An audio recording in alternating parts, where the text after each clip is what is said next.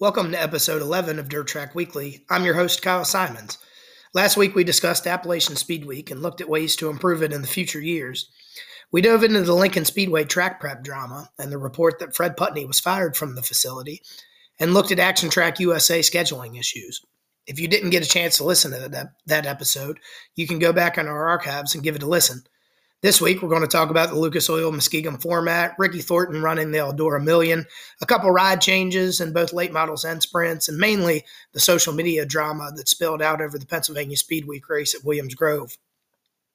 On Monday, Scotty Thiel and Premier Motorsports announced that they were parting ways. This does not come as a shock because Thiel was not having a good season with the team, and it seems like Premier Motorsports moves on from drivers yearly. Who knows who will be the next driver to pilot the number 70 machine, but here's to hoping that they will be able to find someone who can find some victories in that car.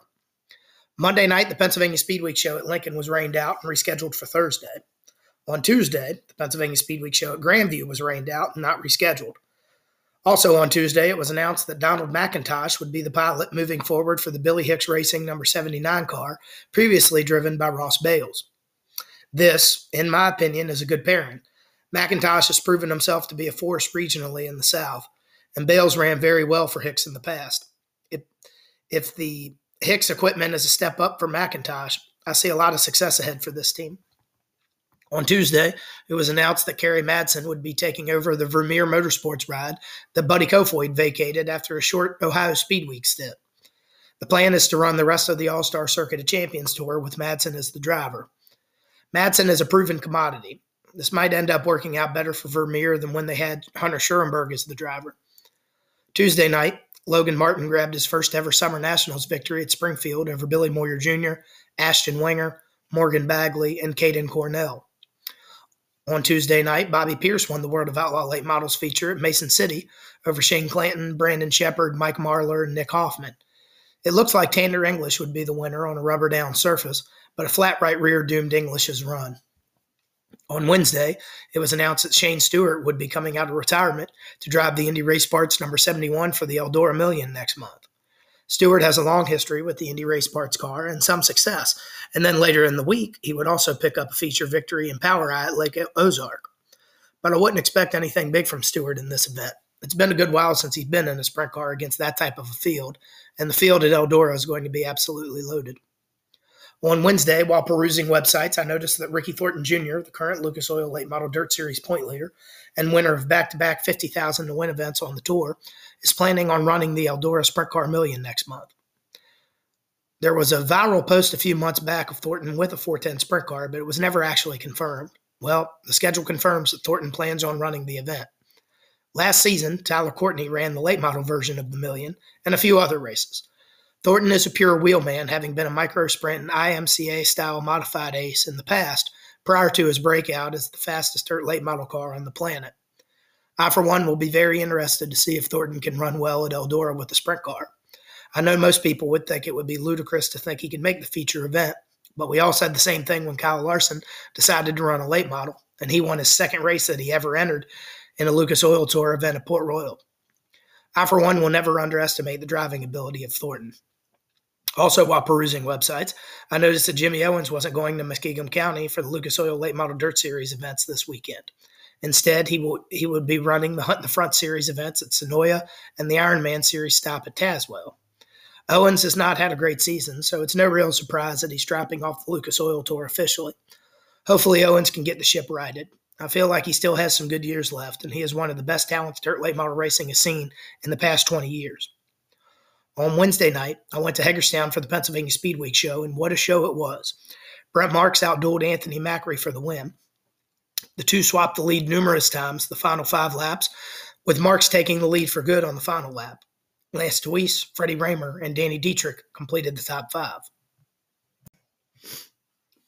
Ashton Winger picked up the Summer Nationals win Wednesday at Adams County over Jason Feger, Morgan Bagley, Shannon Babb, and Drake Troutman. On Thursday, it was announced that Hunter Schuerenberg would be driving the Swindell Speed Lab car for the Eldora Million. Not sure if this will be a thing going forward, but it will be interesting to see.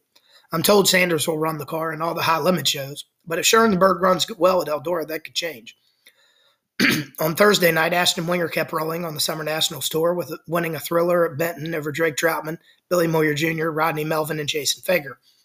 Also on Thursday, Mike Marlar took advantage of a Ryan Gustin flat to win the World of Outlaw Late Models event at Red River Valley over Tanner English, Kyle Bronson, Brian Shirley, and Bobby Pierce. After the race, third place finisher Brian Bronson said on air after a dust up with Pierce that he just wanted to run over me. I ain't like the rest of these guys. I'll slap them in the mouth and go eat me a bologna sandwich tomorrow. I'm not going to deal with this shit. This guy races everybody that way, and I just ain't going to put up with it. These guys work too hard, and I just can't play video games the next day while these guys work on the car. To add to this, for those that remember, Bronson used to date Pierce's sister. I'm here for this rivalry on the tour, though.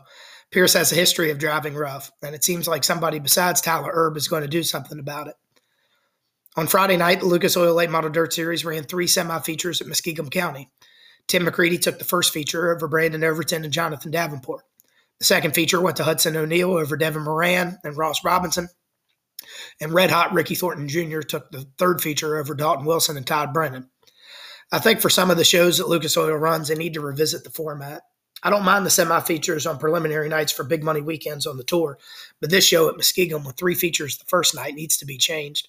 With the forecast for Saturday not the greatest, only 32 cars showed up. What is the point of running three features if you only have 32 cars? Just do split features in that case. Brent Marks picked up the Mitch Smith Memorial Pennsylvania Speed Week victory at Williams Grove over Anthony Macri, Chase Dietz, Tanner Thorson, and Dylan Norris. The show started late due to rain, but also a decision to move all the cars to the backstretch pit area due to the normal pit area being oversaturated. I don't blame them for moving the cars to the back pits, but honestly, this should have been done much earlier. It delayed things quite a bit. Kudos to Williams Grove for getting the show in, though. There were multiple meetings before the show, and it looked like the Wayne County Speedway, Wayne County Speedway, Ohio Speedway debacle. But luckily, the track was fine. A little too fast after the rain, but not a cornfield by any means. The way the event has been covered has become a point of contention. Walkopedia, a very popular Twitter account, covered the event at Williams Grove on Friday night, as he did most of Pennsylvania Speed Week, in an eerily similar way to the coverage that was placed on the Wayne County, Ohio Speed Week show that also had a drivers' meeting to discuss a plan and whether or not a show was going to be run that night or not. Kevin Nouse, who is the series director of the All Star Circuit of Champions and the man who held those meetings at Wayne County, tweeted on Friday night If your job is to walk around with your phone and keep people informed, try to at least be decent enough at it, especially when you get in for free. Some people love to add drama in every situation, and it's both annoying and disrespectful. You can do better. When asked to tag the person he was talking about, Nouse responded that it's more than one person. When asked if it was Wikipedia, Nouse said, I'm not singling anyone out. There are many that do it. If you're on a track or series comp list to get in for free, you're not only representing yourself, but the people who are paying you to be there. Report the facts and keep the cute opinions that get clicks to yourself. A response from another social media account stated that it's on, it's one thing to keep people informed, it's another to create drama and stir up shit. I'm pro social media. I mean, I got to where I am from it, but I hate seeing people abuse it just to get clicks. He's not helping anyone but him. Personally, I think Nouse is coming from a place of frustration here over the way the debacle that took place between series officials and drivers at Wayne County went down. He's speaking about the same person who runs the Wikipedia account that tweeted on both of these events. I get Nouse's frustration here, but it comes off bitter over the events that took place at Wayne County more than anything. Ryan Gustin made up for his flat tire while leading the night before by winning the World of Outlaw Late Model Series event at River Cities over Kyle Bronson, Mike Marlar, Cade Dillard, and Chris Madden. Jason Feger won the Summer Nationals at Paducah over Ashton Winger, Kyle Beard, Bob Gardner, and Billy Moyer Jr. On Saturday night, the Pennsylvania Speed Week race at Port Royal was rained out after rain hit the track at 7 o'clock. Social media is always fun during these times. You have people who complain if they cancel at noon with rain in the forecast, and then when it rains at race time and they have to cancel, people are mad that they didn't cancel earlier. It's a lose lose situation for tracks. Ricky Thornton Jr. continued to be hotter than the weather on Saturday night with another big Lucas Oil Late Model Dirt Series victory. This time it was for $30,000 at Muskegon County. Thornton picked up the win over Tim McCreadie, Max Blair, Hudson O'Neal, and Devin Moran.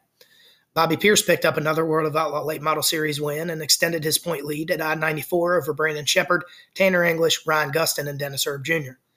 David Gravel picked up the Independence Day Showdown win at Cedar Lake with the World of Outlaws over Spencer Bayston, Jacob Allen, Carson Macedo, and Gio Scelzi. Sunday night at Selinsgrove and Monday night at Port Royal were both rained out for Pennsylvania Speed Week, meaning to this point only five of the events have been completed. Port Royal is going to be run later tonight, and that's Tuesday if you're listening the day we recorded to wrap Speed Week up. Grove is going to make up their show on Sunday, but it will not carry Pennsylvania Speed Week points. On Monday night, Brady Bacon picked up the USAC sprint win at Lincoln Park over Justin Grant, Jake Swanson, CJ Leary, and Kyle Cummins. The Summer Nationals continued on Monday, and unfortunately, only 14 cars showed up at Lake Cumberland. Ashton Winger picked up the win, though, over Tyler Clem, Billy Moyer Jr., Greg Johnson, and Brendan Smith. That does it for this week's episode. If you like what you hear, follow us on whatever app you use to listen to your podcasts, and follow our Twitter page at Live Dirt Updates. Give us a rating and a review. We would greatly appreciate it. See you next week right here on Dirt Track Weekly.